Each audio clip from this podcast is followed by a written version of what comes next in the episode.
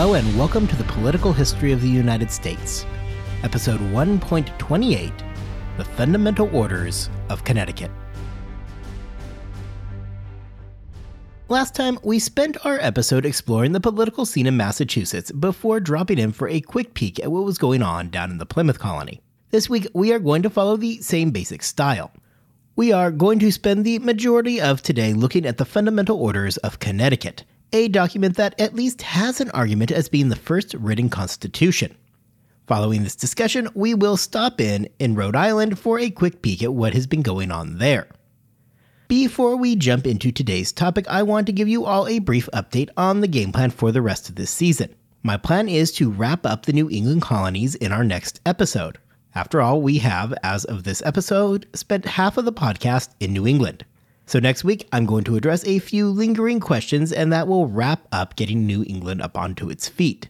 I then am planning on an episode to address the institution of slavery in the colonies, and how that came to be, and importantly, how it manifests itself through English North America. I will then wrap up the first season with a two part episode that will attempt to make sense of everything we have talked about so far this season. Then, we're going to jump right on in to season number two. So, there you go. You now have a breakdown of how the rest of the first season of this podcast is going to go from here on out. Before we do any of that, however, we need to first wrap up in New England, and today that means diving in to the fundamental orders of Connecticut. When we last left our friends in Connecticut, they were just wrapping up the Pequot War.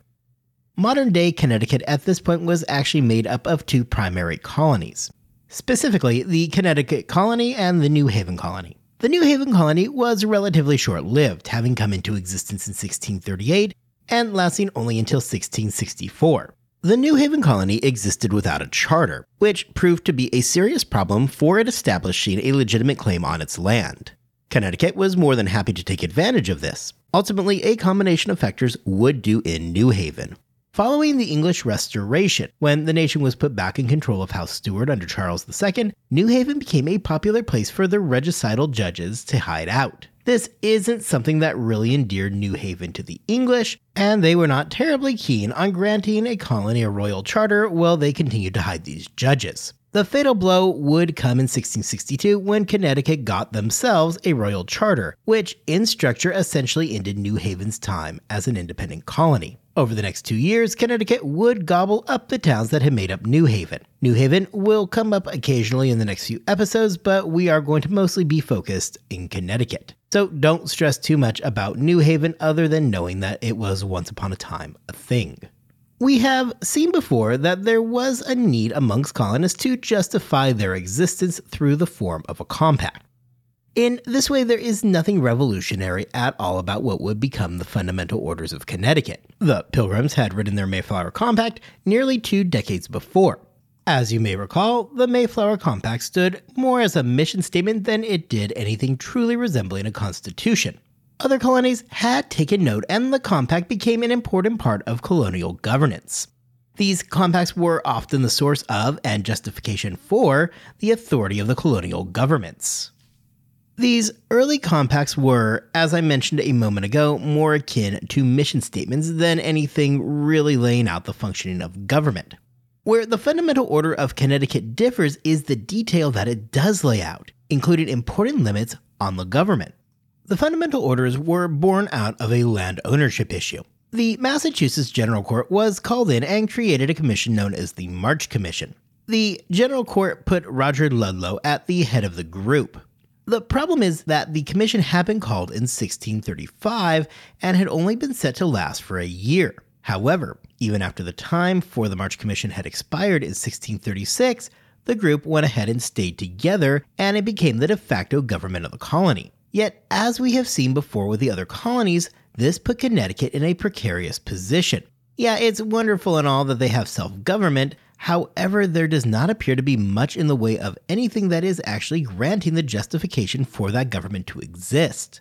This alone drives the need for something more stable, which would eventually emerge in the form of a government compact.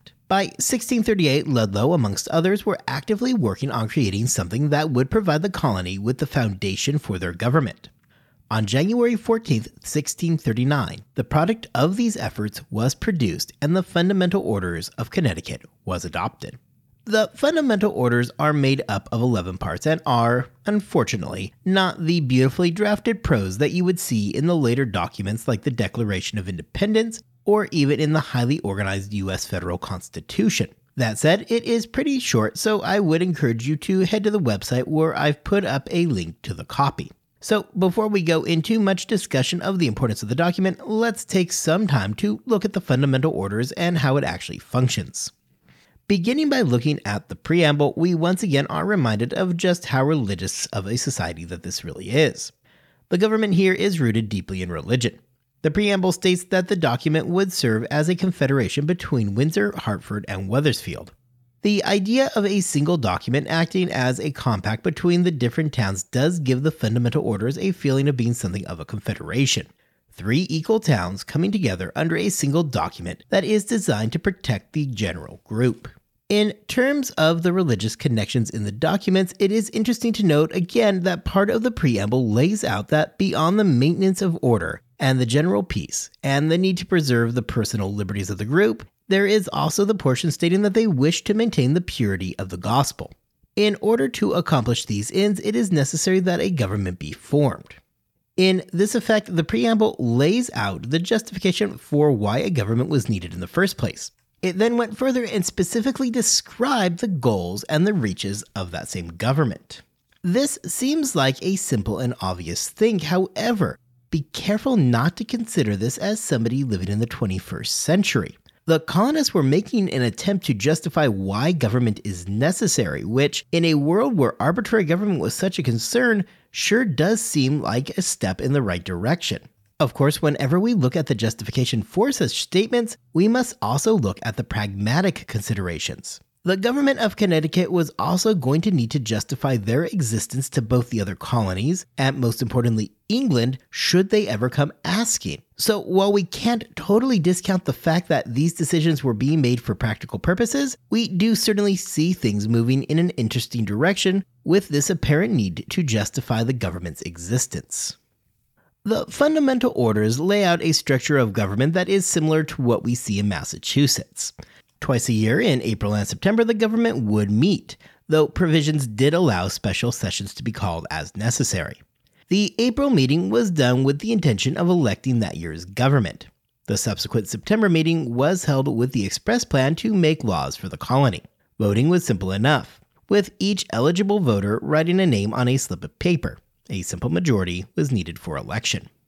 The government itself is pretty much what we have already seen over Massachusetts, which, considering the origins of the colony, that shouldn't be much of a surprise. Men like Thomas Hooker, who was a principal author of the Fundamental Order, was coming in from the Massachusetts Bay Colony. At the top of the structure, you had a governor. The governor had to be a member of the church because, you know, obviously. However, more interestingly, he also had to be a former magistrate.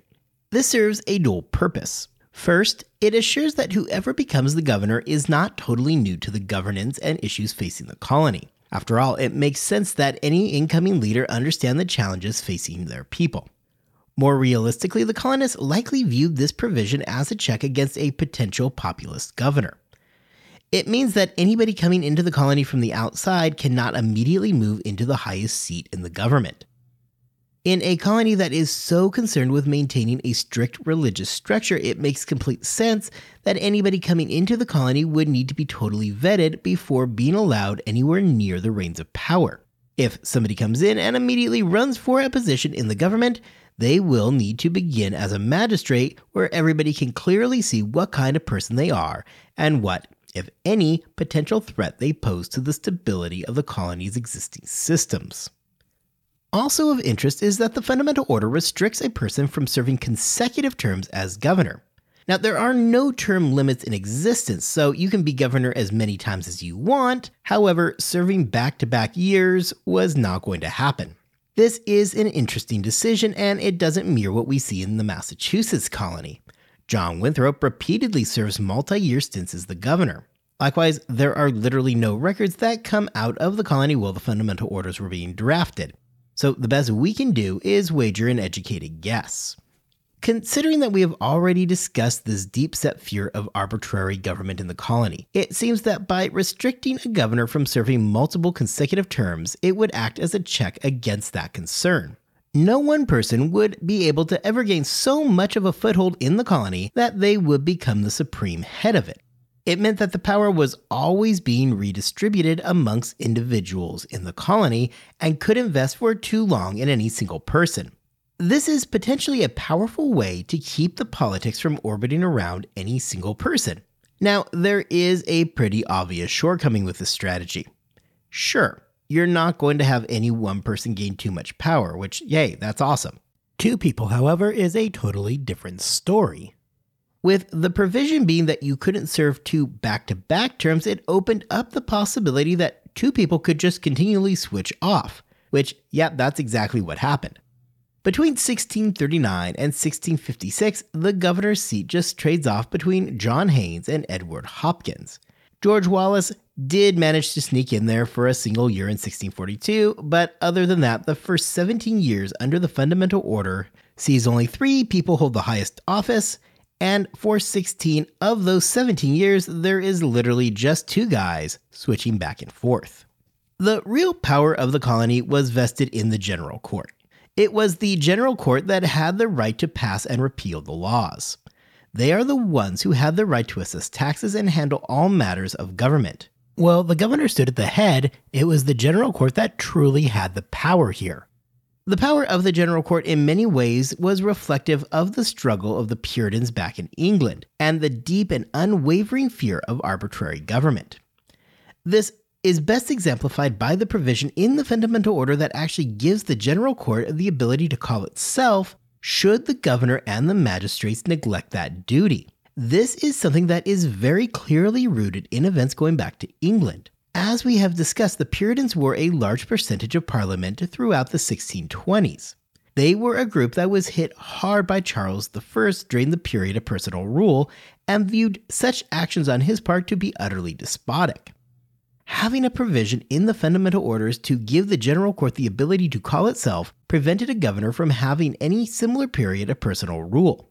In this manner, the colonists showed their desire to keep the government from becoming too centralized. One of the most key differences between the fundamental orders and the Massachusetts body of liberties was the relationship between the church and the body politic. In Massachusetts, voting was limited to church members. This is something that would ensure that the voting base remained extremely centralized to a group that Massachusetts wanted voting. Now, Connecticut does not go as far as Massachusetts to limit the vote. Instead of outright limiting the vote, the colonists in Connecticut decided that they would use an oath of fealty to the church for their elected officials. Since it is short enough, I'll go ahead right now and just give you the oath. There I, AB, being by the providence of God an inhabitant within the jurisdiction of Connecticut, do acknowledge myself to be subject to the government thereof, and do swear by the great and dreadful name of the ever living God to be true and faithful unto the same, and do submit both my person and estate thereunto, according to all the wholesome laws and orders that are either, are, or hereafter shall be made by lawful authority and that I will neither plot nor practice any evil against the same, nor consent that any shall so do, but will timely discourage the same to the lawful authority established there, and that I will maintain as I am duty bound the honor of the same and the lawful magistrates thereof, promoting the public good thereof. Whilst I shall so continue an inhabitant there, and when so I shall give my vote, suffrage or proxy, being called thereunto touching any matter which concerns this commonwealth. I will give it as in my conscience may concede, to the best good of the same, which out of respect of the person or favor of any man. So help me God in the Lord Jesus Christ. Now, through this oath, it is still going to be required that anybody trying to make their place in the colony was going to have to effectively be a member of the church. However, an oath does seem like less of an outright prohibition than what we've seen in Massachusetts. It is also around this time that we see an absolute explosion of oaths as a mean of gaining compliance throughout the colonies. This is something that is going to stick around for a long time and even arguably up until modern times. Much of the political and legal system today continues to use oaths as an important part of ensuring honesty and making sure people remain within the acceptable confines of the political systems. One of the biggest questions surrounding the fundamental orders is whether or not it should be considered a constitution, and if so, how is it different from other documents that came before it? In some ways, this is a conversation that doesn't really mean much. We are at this point just arguing over semantics here and not the actual substance of the document. I mean, it doesn't really matter what you want to define the fundamental order as, they are what they are. However, it is still an interesting question to debate, so let's take a few minutes and discuss the validity of calling the fundamental orders a constitution. One of the hardest things whenever having this discussion is something that we had talked about back in our episode on the Mayflower Compact. It is incredibly tempting for those of us living in the United States today to turn back and try to write our own origin story. We hold the federal constitution in such high reverence that it should not come with much surprise that any group that has a claim to its democratic origins is going to want to make that claim. In this particular case, the state of Connecticut calls itself the Constitution State, largely because of the fundamental orders. And hey, who can really blame Connecticut? Being able to claim that your state is the place where the origins of the US Constitution formed up? Well, that's a pretty cool claim to be able to make. The problem, of course, is that it is loaded with bias and motivation. Of course, you would want your state to be the Constitution state. That's a very good look to have, and is something that any state would be anxious to claim as their own. So let's start by looking at the argument that the fundamental order is, in fact, a constitution. The first place my attention is drawn to is the difference between the fundamental orders and the things that came before it. The Mayflower Compact is another document that, over its lifespan, has been touted as the first written constitution. However, the Mayflower Compact doesn't really include much in the way of any practical information regarding on how the government should function. Instead, the Mayflower Compact reads much in the same way that you would expect a preamble to read.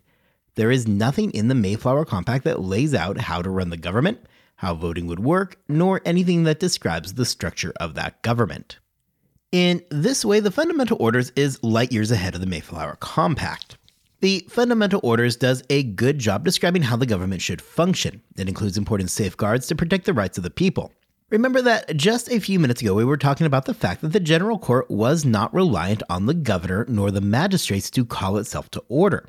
This means that, importantly, the Fundamental Orders was a document that didn't just establish government and give it a channel to legitimately flow through, but it also instituted limits upon itself. The limits of government is going to become a huge talking point in the next 150 years as the Constitution and the Bill of Rights set out to do just that. And while it is completely unfair and flat out wrong to compare the federal order's limitations to those in the eventual federal constitution, this is certainly a step towards that eventuality. You can also differentiate the fundamental orders from the Massachusetts Body of Liberties in its scope. The Massachusetts Body of Liberties is a legal codification by its very form. Yes, there are portions that talk about how the colony should function. However, the actual nuts and bolts are largely contained in the charter. The Body of Liberties is a legal code, which is nothing new. There had by 1640 been numerous legal codes going back thousands of years. The fundamental order, however, is not a legal code. There is nothing in the document laying out the laws of the colony. Instead, the fundamental order focuses exclusively on how the government would function. The fundamental order does stand apart in this regard. Unlike earlier documents such as the Mayflower Compact, the fundamental orders are far more than just a mission statement. They go beyond the material that we would expect to be contained in a preamble and goes into the actual functioning of the government. The fundamental orders lay out a well organized framework for the functioning of government. This does make the fundamental order stand out as something different from what had come before it. Finally, consider the formation of the fundamental orders. This is not a document that was handed down by some outside group. Instead, it was created by the colonists that would be living under it. This is an important aspect of the fundamental orders, which is important though not entirely unique within the colonial structure. However, it is impossible to discount the fact that the colonists came together, formed a government which would ultimately rule over them, and laid out the structures and limitations to the power to which they would yield. It's worth noting here that, in the same vein, one of the things that is conspicuously absent from the fundamental orders is any mention of allegiance to any other colonies, and more importantly, any mention of Charles I. While historians seem torn on whether or not this is something that was deliberate, either way, it is worthy of a mention. In this way, the Fundamental Orders does appear to be a constitution. It sets how the government would function. It places limitations and safeguards within that structure. And most importantly, it is a written document which was drafted expressly for the purpose of establishing a framework for, and limitations to, the government. The fundamental orders are organized, succinct, and well crafted. In this manner, the fundamental orders of Connecticut do indeed look a lot like a constitution. Okay, so clearly the fundamental orders are a constitution, right? Well, not so fast. As other historians point out, the fundamental orders fail to rise to the level of an actual constitution. As we spoke about a moment ago, everybody wants to look back into colonial history and find the origins of constitutionalism. The desire to find evidence that the colonies were writing constitutions all the way back in the 1640s has us seeing evidence everywhere for it, despite the fact that that evidence doesn't really exist. This is the same argument that we see in regards to the Mayflower Compact, where practically nobody even noticed it was a thing until it became a piece of propaganda during the late 18th and early 19th century. Among the primary arguments that the fundamental orders were not a constitution is that very little of it could be considered unique.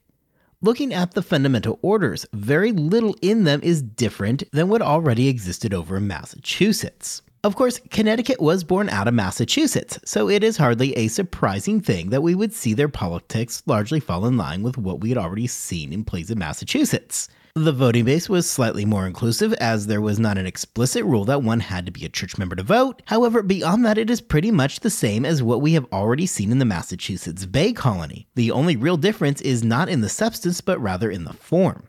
Furthermore, those opposed to this being a constitution look at what is a very rigid structure that is at the same time both vague and inflexible. Well, broad outlines for government are given, the fundamental orders never go into much detail about the powers of the individual office holders. It is questionable if this was done intentionally in order to give as much leeway and flexibility to that individual, or if it was simply an oversight. Either way, however, the result is the same that there is not always a clear delineation and boundaries to the offices established. At the same time, the document would prove to be exceedingly inflexible in that there was no method whereby the order could be amended. Inflexibility and the lack of defined powers alone, however, does not mean that this isn't a constitution. It could be argued that this is still a constitution with key provisions that have been omitted. An incomplete constitution is still a constitution. On their face, the fundamental orders appear to act as the basis of a democratic government. However, beyond looking decent in theory, the fundamental orders fall below the standard that one would expect to see in a truly democratic system. The problems come back to the same thing that we see in Massachusetts. There is voting, which is, of course, democratic in nature. However, those who could hold office were very limited. These limitations are formed on the basis of religion, an undeniable desire throughout all the colonies in New England, Rhode Island aside, to keep the outsiders where they belong on the outside. And while we shouldn't discount the fact that there was not as clear cut of a prohibition in serving in the government as we see over in the Bay Colony, the preamble and oaths required get us to practically the same place. So, what is the fundamental order of Connecticut? Is it the framework for a constitutional government or not? The general consensus out there leans in the direction that the fundamental orders are not a constitution. They lay out a system of government and a basic outline of how that system should run. They even make some inroads towards placing limitations on power. We see that the general court can call itself to session without the need of a governor. Elected officials are not officially tied down to a specific religion, despite the fact that in practice they are. Even if you don't fit the requirements for office, you still at least had a vote. Finally, although we discuss problems that arose from it, limiting the governor from consecutive terms is a check on potentially arbitrary government. Ultimately, however, the fundamental orders cannot be seen as being a direct step towards the federal constitution. While there were a few checks on power, they were limited in scope. The fundamental orders is certainly not steeped in any kind of enlightened ideals or anything resembling it. Rather, it is based on the pragmatism of the moment. And while there are some key differences, for the most part, the fundamental orders are what we had previously seen in place in the Massachusetts Bay Colony. There is nothing revolutionary about the content of the document. Rather, what the fundamental orders do is give a new structure to something that already existed. The fundamental orders are undeniably an organized and well put together attempt to lay out the boundaries of government. For that, kudos to the Connecticut colonists, who did truly put something impressive together, even if it doesn't quite meet the standards of a constitution in the sense that we think about it today. I want to say, however, that I think one of the biggest dangers when studying this era in history is wanting so desperately to fit these early founding documents into the mold of the federal constitution. It is disingenuous to those documents, and in almost all cases, it's going to be just flat out wrong. Instead of searching high and low for a document that is a direct precursor to the Constitution, I would argue that you should look at all of these documents as a whole. The federal Constitution that is going to emerge is not the product of just one or two lines of thought, it is the result of hundreds of works and philosophies. Is the Fundamental Order one of these documents? Yes, I am absolutely willing to say that it is. Can you draw a direct line from the fundamental orders to the federal constitution that's going to arise in the 1780s? Probably not quite as easily. The fundamental order, therefore, remains one of a plethora of things that would find itself inspiring what comes out of Philadelphia in the summer of 1788. To wrap up today, I want to spend just a few minutes and take a peek in on all of our political outcasts hanging out in Rhode Island. For the most part, not much has really changed since our episode on Roger Williams. Rhode Island is still a collection of settlements, with Providence being the biggest, made up of those who didn't quite fit in back over in Massachusetts. Rhode Island remains a unique spot in our story. It is the closest any of the colonies came to being a democracy, and in fact did operate under the general principles of popular sovereignty. The problem was that for those early years in Rhode Island, what was a truly interesting experiment was largely hampered by internal divisions. However, things were beginning to stabilize, and by the end of the 1640s, all but Warwick had come into the fold and were essentially operating as a single colony. It is impossible to say that Rhode Island was not a religious community. This is 1640s New England, and seriously, guys, everybody is really religiously inclined. The difference in Rhode Island, however, are those things that we spent so long discussing in the episode on Roger Williams. In this regard, we do not see a system of government take place that places the church in any special role. Concepts like separation of church and state do flourish in Rhode Island. Throughout the documents we see getting produced during this time, Rhode Island does base their system on the ideas of popular sovereignty. People had a vote, without the strings that we see attached elsewhere throughout New England. However, it is impossible to overlook the fact that whenever talking about the early colonial period, Rhode Island is so often ignored. The center of the New England universe is and will remain Massachusetts. Connecticut and Plymouth are hanging on around the edges of that orbit, however, they are still a million miles away from Rhode Island. In every aspect, the other colonies in New England looked at Rhode Island with a mixture of distrust and outright contempt. In 1643, when the New England Confederation was formed for the common defense of the New England colonies, those who joined were Massachusetts, Plymouth, Connecticut, and New Haven. It is not an accident that Rhode Island was snubbed. All of this came together to make sure that Rhode Island's population remained much lower than the other colonies. I've seen various estimates on the population, however, nearly all agree that in 1650 the population of Rhode Island was well under 1,000 people. For comparison, most estimates I see place the population of Massachusetts at around 15,000 and Connecticut around 5,000. No matter how you turn it, Rhode Island is a relatively small blip on the radar, which is something I'm sure the other New England colonies were plenty happy with. The other colonies in New England are always pretty steadfast against anything that is going to disrupt their carefully choreographed social order. Everything about Rhode Island threatened that order. For the rest of New England, Rhode Island was something that they wanted to make sure stayed small and uninfluential. For the most part, this is going to actually work. The reason why there isn't more written on the early colonial history of Rhode Island, despite the fact that they are working on some truly revolutionary ideas, is probably because they made up such a small part of the New England world. The population remains low, and the ideas being expressed within are largely contained within that colony. This is going to limit the influence of Rhode Island throughout the period that we have been discussing and will continue to limit that influence as we move forward. We have spent the last 14 episodes in the world of New England. Next time, we are going to wrap up our series on New England. I've got a few other topics that I would like to briefly cover, and then we are going to spend the rest of the episode looking at the region overall as we approach 1650. When next week is wrapped up, we will be able to put New England behind us, and we will be marching quickly towards the end of our first season of this podcast. So come back here in two weeks, and we will conclude our story on the founding of the New England colonies.